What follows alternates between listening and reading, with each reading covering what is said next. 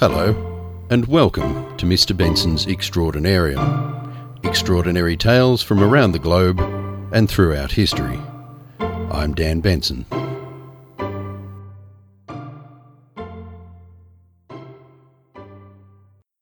On July 4th, 1928, Alfred Lowenstein arrived at Croydon Airport in England to catch a plane across the English Channel to Brussels. In 1928, flying, for the general population, was still something of a novelty, but not to Lowenstein.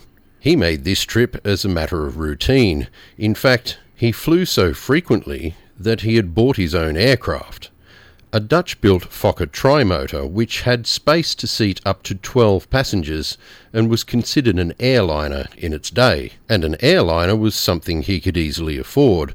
Lowenstein was a financier with around 12 million pounds to his name. He was, at that time, the third richest person in the world.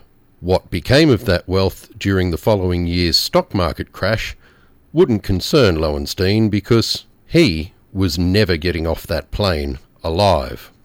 As I said before, he had made this trip multiple times, pretty much routinely, and despite very poor weather, not to mention that the flight was made at night, this flight was pretty much routine as well. The plane's engines didn't miss a beat, the flight was on course, and everything was just tickety boo. That is, until Lowenstein needed to use the lavatory.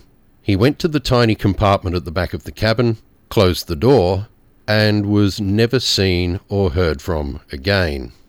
After around 10 minutes, Lowenstein's secretary, Fred Baxter, decided to check and see if he was okay.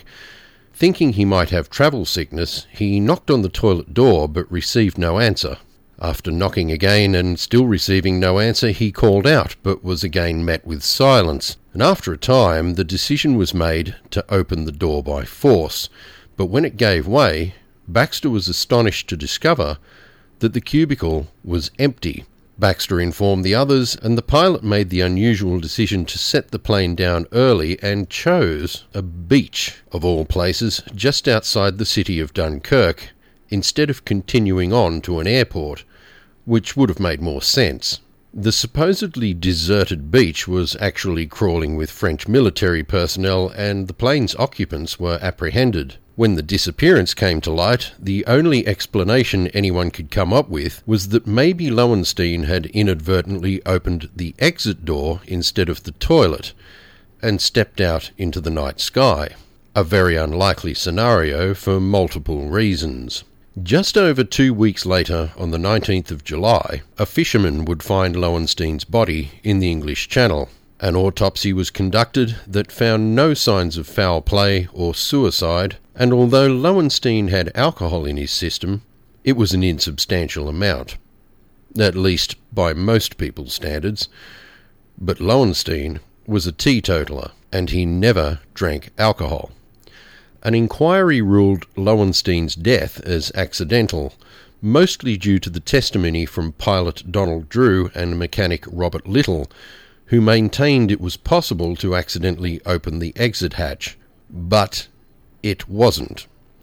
Tests were conducted by the British Air Ministry, and it was concluded that it would be almost impossible to fall out of the plane by accident. One of the tests involved one of the Air Ministry men throwing himself against the door with all his might while the plane was cruising at a thousand feet. Too bad for him if his theory was wrong, but the door only opened around 6 inches or 15 centimetres before the slipstream slammed the door shut again. Lowenstein, by all accounts, wasn't suicidal and was making plans for the future. And even if he was suicidal, that doesn't mean he'd have had any easier time opening the door. Drew the pilot and Little the mechanic fell under suspicion given their erroneous statement about the door, but were later cleared as they were in the cockpit during the flight, which on that particular aircraft was a separate compartment, sealed off and inaccessible from the cabin. Although it has been noted that Drew lived a fairly extravagant life after this time, and rumours circulated that he had been given a payoff. Some possible scenarios for the mystery include mariticide, with Lowenstein's wife Madeline inheriting his vast fortune. It should be noted that their relationship was on the rocks, and that the autopsy was a private one arranged by her. It's also worth noting she had him buried in an unmarked grave and did not attend the funeral. Another possibility put forward is business rival Henry Dreyfus, who was facing a libel suit and wished to avoid an embarrassing and potentially destructive lawsuit. There was also Albert Pam and Frederick Szarvasy, Lowenstein's partners in International Holdings. By an odd coincidence, International Holdings stock took off shortly after Lowenstein's disappearance, thanks to a $13 million profit suddenly appearing on the books. A sum that matched, oddly enough, a series of anonymous insurance policies taken out on Lowenstein's life just before he died. We may never know what happened that rainy night in the sky over the North Sea. Perhaps new evidence will come to light, but at this stage, it's likely that Alfred Lowenstein's death will forever remain an extraordinary mystery.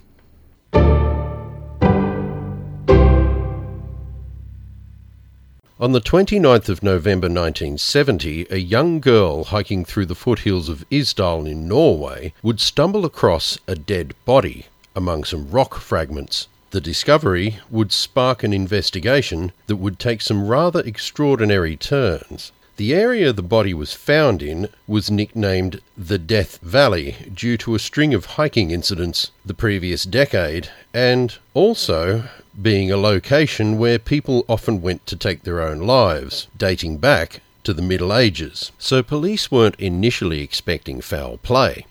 But when they arrived, it was immediately obvious that things weren't that straightforward. What had made the girl veer off and find the body in the first place was a peculiar smell, like burning, and that's what the police found.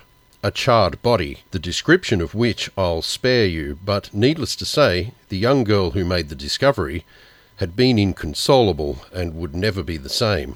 The body was laying on its back, with the front of the body and face burned beyond recognition. It was determined that the body was that of a woman, and with no campfire nearby, there were questions about how she could have managed to accidentally burn herself so severely. And there were other strange things.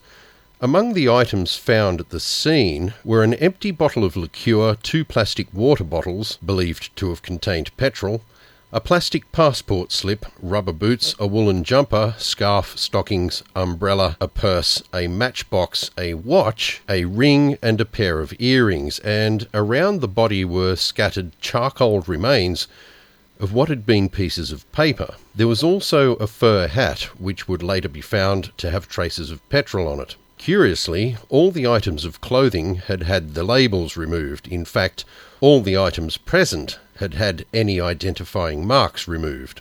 This left police at a great disadvantage in their attempts to identify the woman. They could do little but sift through missing persons reports and hope for a call from someone reporting a missing person that fit the description.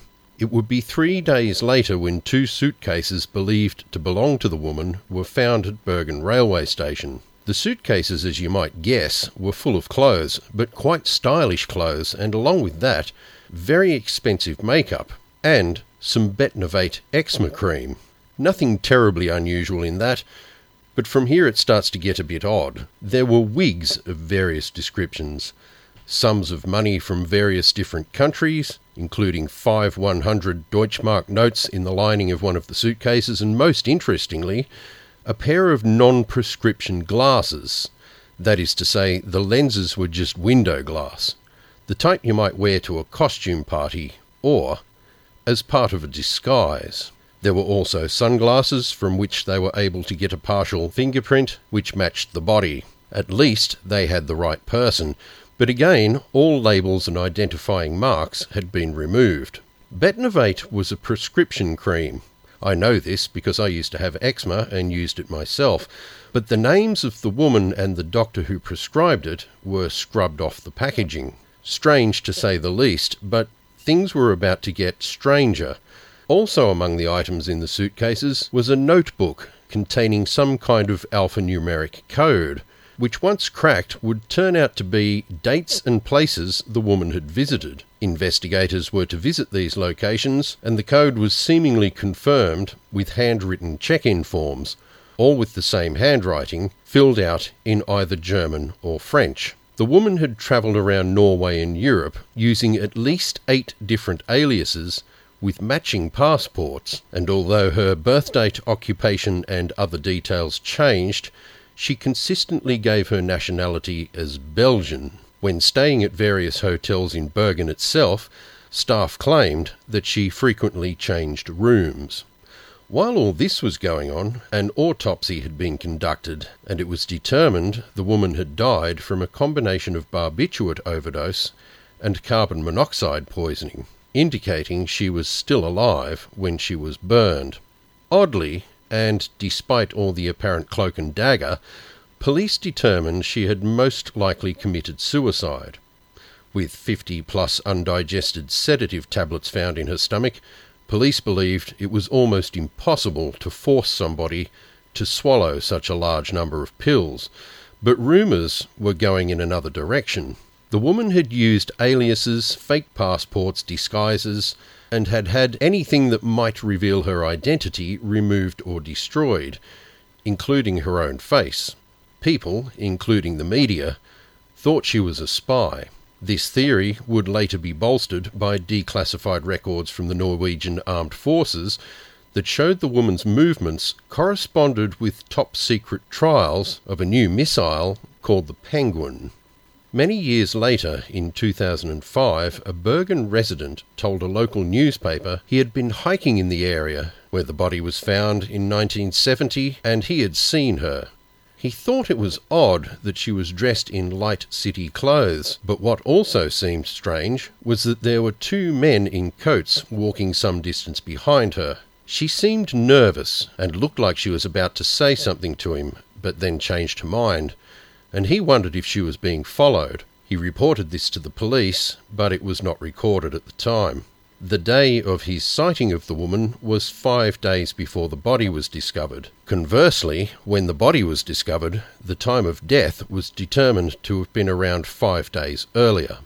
On February 5, 1971, the woman was buried in an unmarked grave in Bergen. A Catholic service was decided upon because she had used the names of saints for some of her aliases. She was buried in a zinc coffin in case she would one day need to be exhumed for either further investigation or because family members came forward to collect her. But nobody ever did. And at the time of this recording in 2022, the curious case of what would become known as the Isdal woman remains an extraordinary mystery.